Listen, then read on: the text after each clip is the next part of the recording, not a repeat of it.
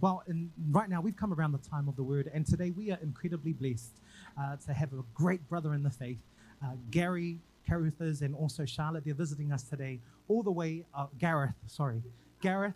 Uh, they're visiting us all the way from Whangarei. Uh, and we're absolutely blessed to have them with us. And he's going to be bringing the word. He is such a weapon in the faith and the things of Holy Spirit. And so we want to welcome you. Why don't you jump to your feet and join me and welcome them as he joins us on the stage. Bless you, bro. Fantastic. Good morning, everyone. You can grab a seat. How are you? I'm Gareth, or Gary Crothers. You know what? I was in botany a few weeks and they called, they called me Graham. And I'm Gary here today, so I don't know. Next week we're in Papakura, so it could change again. It's good. My name's Gareth, and as you can tell, I'm not from the North Island here.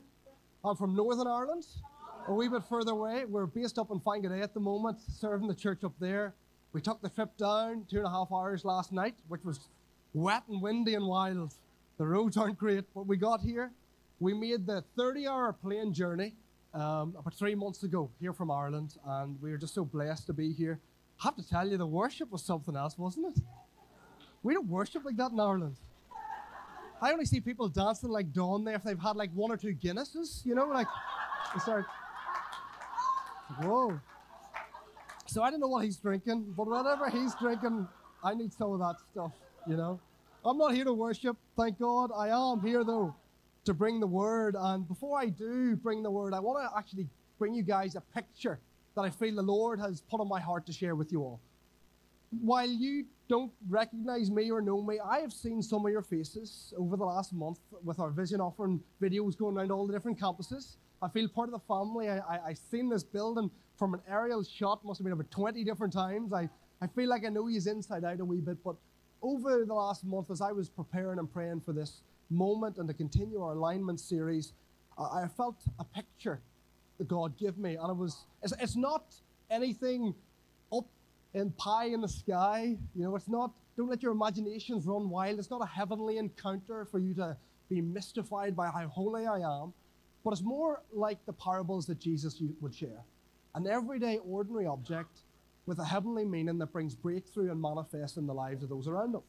And the only thing spiritual, some would say, is the name of this object, and it is a spirit level. Who here has a spirit level? Who's a proud owner of a spirit level? Okay. We have about four straight bookshelves at home. Because although many of you might work in construction, some of you will have had to use this when it comes to, to putting up a bookshelf or putting up a table, or, or if you've built a house or been involved in construction, you need this when it comes to the foundation.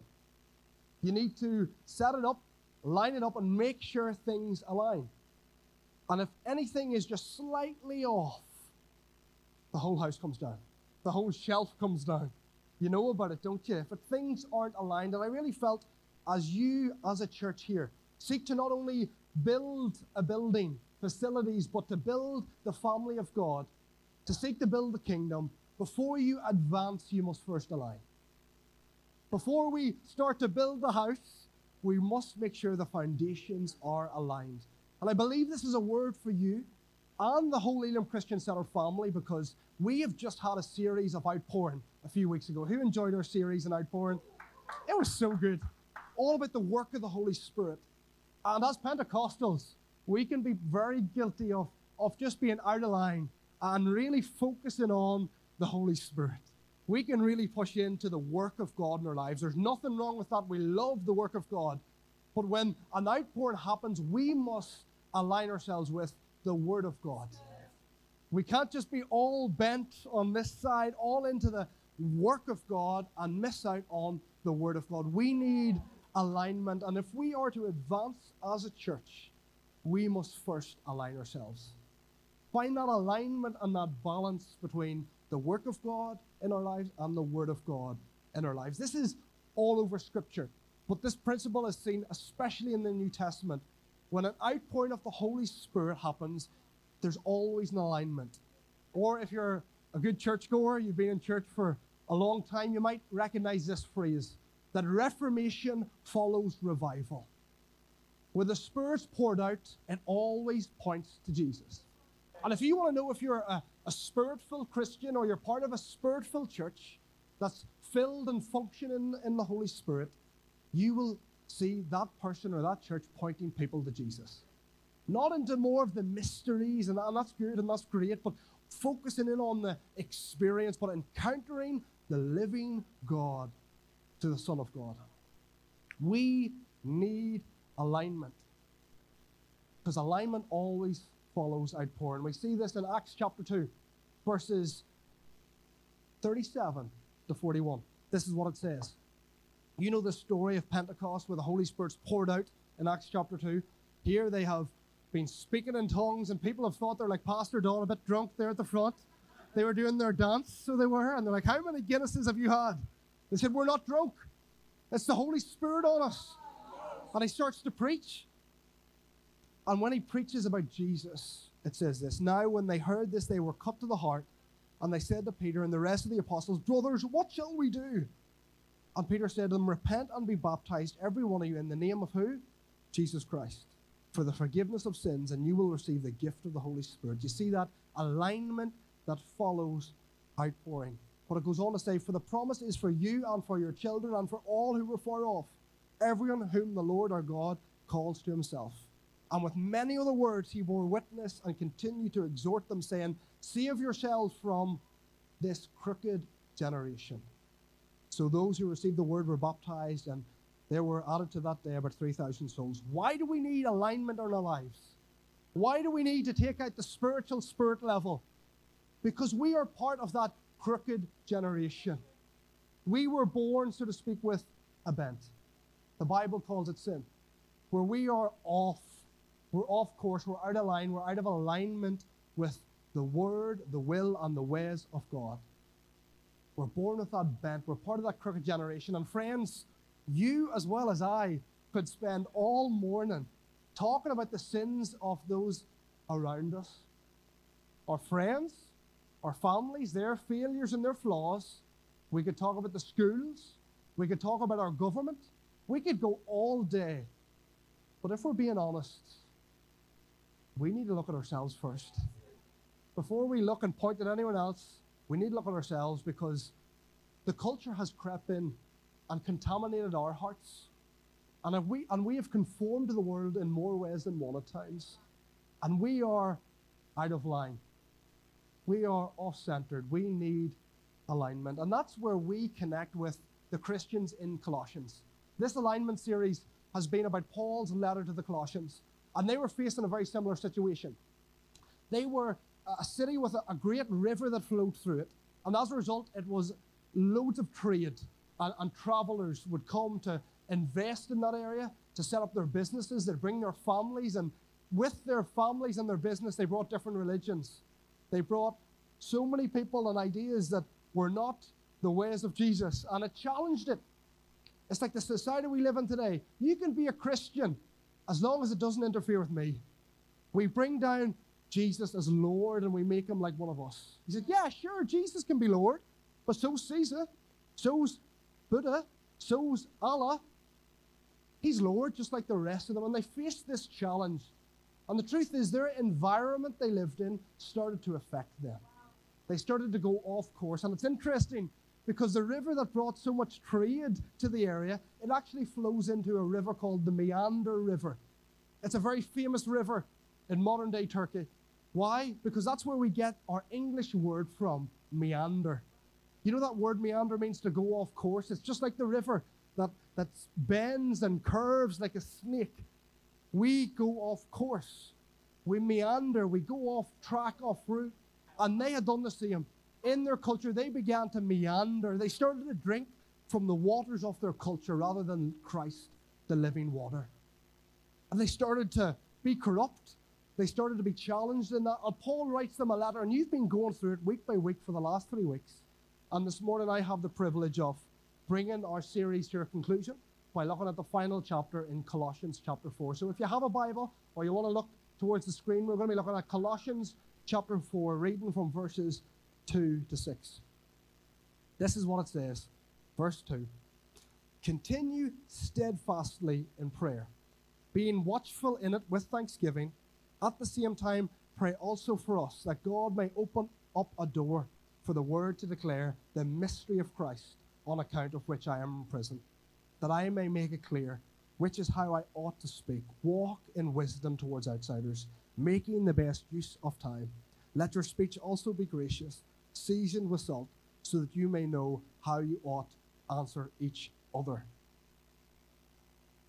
I want to entitle this message this morning, A New Balance. A New Balance. And I want to suggest that you need a new balance. These are the words I heard quite recently. And the reason for that is that I play a lot of soccer or football. I don't know what you call it here, but it's the one you kick with your feet. And that's what I did a lot in Ireland from as a young boy. For the last two decades, I played football. And as a result, I've got a lot of knocks and bangs. I, have tore both my ligaments in my ankles, both of them. So if I go like this here, oh, you can't hear that without a mic. You heard it? You know, in fact, I had a nickname in high school. They called me Pony because I'd walk around like a horse, clipping and clopping. Terrible nickname. But I, last season, I, I tore both um, my, my hamstrings as well, and this season, I tore both my quad muscles playing football. And I went to a physiotherapist, and they said, You are out of balance. You're out of balance. This wee woman, five foot nothing, was pushing me around, making me scream and, and make me feel so uncomfortable, pushing me about because I had no balance. And you know what? She actually said, This is a cracker of a line. She said, You know the reason you pulled your hamstring muscles? She said, You have the muscle compared to like the engine of a Ferrari, but it's in the body of a Fiat Punto. you know whether that was a compliment or an insult? But there's that tension. If you put the engine of a Ferrari in the body of a Fiat Punto, there's a tension there. You have so much energy and so little body to do anything with it. And that's like us with the, the flesh and with the spirit. There's a war going on, you know? The flesh, you know, the spirit is willing, but the flesh is weak. And we get that right across life, don't we? We get it when it comes to how we look. We all want to look really well, so there's that desire to go to the gym. But there's also the desire to sleep and to take it easy and to eat that extra slice of cake. And then when there's that desire to sleep, there's a desire to drink coffee, which there's a tension. How many coffees are I drinking before you can't sleep at night? And then there's, you know what, uh, I'm all this energy. I should go and earn money. I should go work hard in my career, but I want to have a family and I want to make memories. And we, we find ourselves in this tension of life. You know what changed my life was when a physiotherapist told me, You need to find a new balance. And I went, Okay, what do you mean by that? She said, The problem you have, not in your thigh or in your quad or in your hamstring or in your ankle, it's in your feet. Your soles, your big, flat, fat feet. And you're out of line. And you need to get insoles. And I went and I bought these insoles in Ireland. And there we go. I have to say, they were expensive and flimsy and floppy, but they did the trick. Worked perfectly. Started to align my whole body, and when my, my feet were aligned, my whole body was aligned. But the only problem was this you get to a certain age in life and you realize you need to start buying shoes for function and not fashion. like I have these boots on me this morning because I think they look cool, you know. Bought these, I don't know, it was actually in a, a hillbilly town in America about seven years ago. I'm cheap and I'm tight and I like to keep, if it looks good, it looks good and it does me. I wasn't for buying new shoes, but they're fashionable. But you can't fit these in them. No function. And she turned around and said, You should find a new balance. And I did.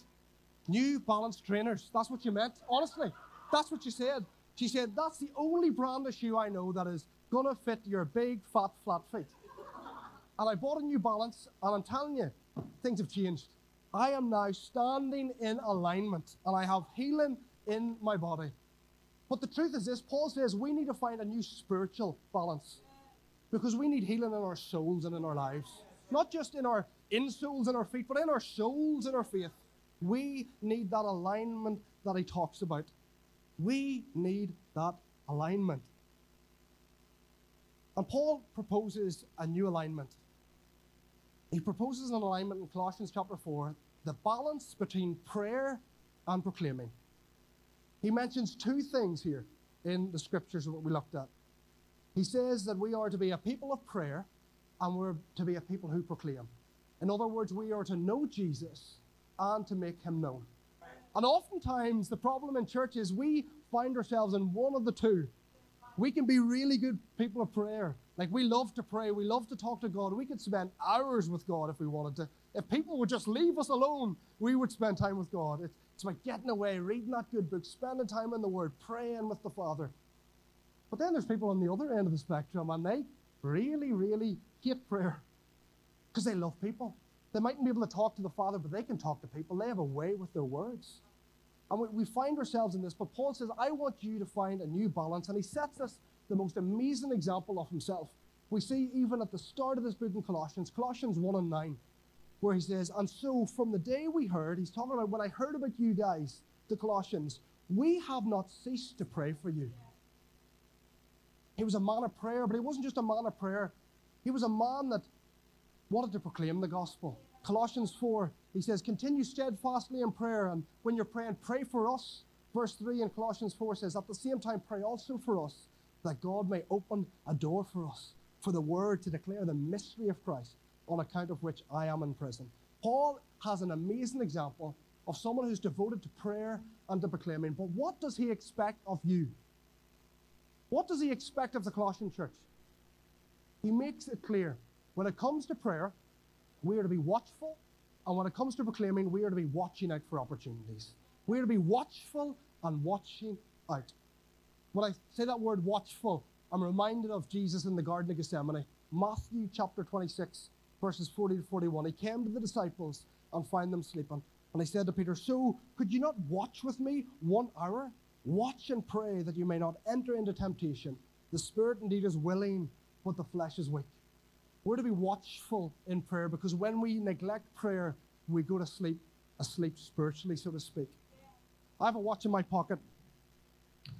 And to be watchful means to spend time in prayer. That might look for some of you getting up early in the morning, setting the alarm on your phone, and making an appointment with God each and every day to pray. We need to spend prolonged time in prayer, but it also means that we don't let the hands of this clock go round each hour without us praying. We don't let an hour of the day go round without us praying. Yes, that looks like spending 10 minutes, 15 minutes, half an hour, an hour in prayer in the morning or at night, but it also means in the middle of the day, when you go to work and things are rough and tough, and you need to say, God, I need your help. Or you're at lunch break and that person sits beside you and you were praying, God, I didn't want to sit beside her. but you know, that's the moment we, we are watchful, but we're also watching out for opportunities. First Peter 3 and 15 says, But in your hearts revere Christ as Lord. Always be prepared to give an answer to everyone who asks you to give a reason for the hope that you have, but do this with gentleness and respect. Yes, we're to be watchful in prayer, but we're to watch out for opportunities. There are moments when your colleague or you're in school and your classmate says to you, Oh, such and such happened at the weekend or, or this is going on and that's going on, watching out for opportunities to actually not only pray for them, but to proclaim the good news to them. The everyday, ordinary, divine appointments God brings along your path. Yeah. We are to be watchful and to be watching out. That's what's expected of you. But how do we do it? It's all well and good knowing what God expects of you in prayer and proclaiming, but what happens when you set the alarm to six in the morning, you wake up and you're like, okay, what now? you know? Or what happens when the opportunity arises where that person starts to open out their heart to you in work? Or your family member starting to open up for the first time and dear knows how long? What do you say? Well, Paul's encouragement to us comes with an explanation. We see it that we are to be grateful and graceful. Grateful in our prayers and graceful in our proclaiming. We're to be grateful because Paul, uh, when he writes, he says, continue steadfastly in prayer, being watchful in it with thanksgiving. If you struggle to pray, just start with praying about things you're thankful for, things you're grateful for, things that God has blessed you. If you get there and you get this brain fog and you don't know what to say, just start with everything that God has given you. Just thank Him. And, and if that takes you 10 minutes and you're done, think about your family members, your, your husband, your wife, your children. Think about your church family here. Think about all that God's doing, and you will spend time in the place of prayer when you're thankful. If your prayers consisted of just being thankful, wow, what a prayer life. And that doesn't mean we don't ask, but when we ask, we don't do it with greed, we do it with grateful hearts. Yeah. We do it with grateful hearts. We're not just to be grateful, we're to be graceful. So when we proclaim to people, we are to be graceful. Paul writes saying, Walk in wisdom towards outsiders, making the best use of time. Let your speech always be gracious, seasoned with salt, so that they may know how you ought to answer each person. The words you say and the way you say it are to reflect the grace you've received in your life. Okay? It's not about watering it down and saying, oh, you're avoiding it. It's not about watering it down, okay? It's about talking to people not so that you get a good reception from them, but you give them a good reception. It's not that, you know, you get a great response every time you talk to people about the gospel, but they get a great response from you.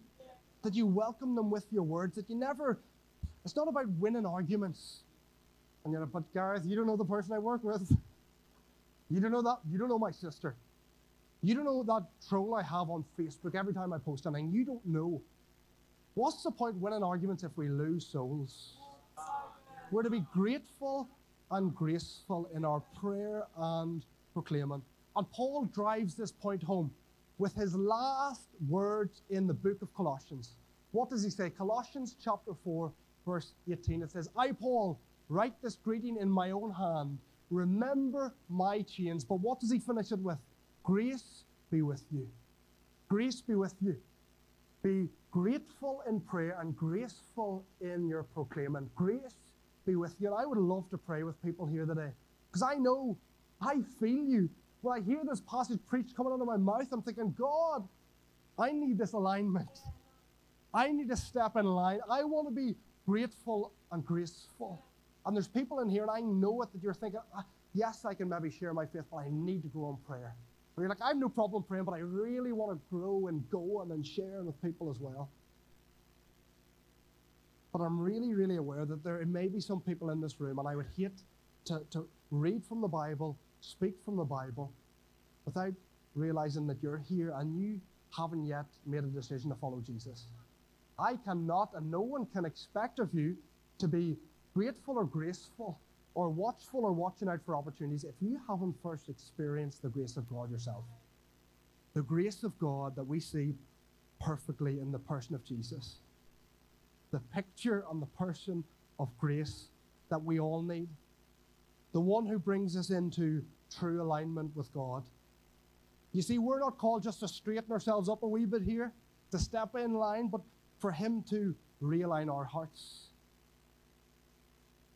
and before I pray for those folks who maybe want to grow in prayer or proclaiming, you might be here and you actually want to receive Jesus for the first time. You realize that you've maybe walked through these doors, you've walked through life, going your own way. Yes, it's been with a bent. Yes, it's been going off center. You're not walking in the ways, the will of the Word of God. And right now you're realizing that Jesus Christ died for you, that He died on the cross to forgive you of your sin. That bent that we have that doesn't just lead to a bent in our life, but into our afterlife. It leads us to hell. That Jesus Christ died on the cross to forgive you and to set you free from the curse and the condemnation of sin, the consequence of sin. No longer separated from Him, but in true relationship and true alignment with Him. Well, if that's you in this moment, I'm just going to ask that everyone would bow their heads and close their eyes just to give a moment, an opportunity for someone to respond, someone to say, I want to follow Jesus. I want to turn from my sin and put my trust in Jesus as Savior. I want to receive this abundant and this eternal life that's only found in Christ. I am no longer want to live the way of the flesh, but to walk in alignment with that outpouring of the Spirit right now in this moment. If that's you and you want to decide right now for the first time to follow Jesus, would you just do me a favor and raise your hand. I would love to pray with you. I'd love to support you in that decision. If that's you for the first time, just raise your hand right now and say, I want to follow Jesus. I want to turn from my sin and put my trust in you. One final opportunity, if there's anyone here that wants to put their trust in Him, we'll pray with you, we'll lead you, and talk with you in this moment.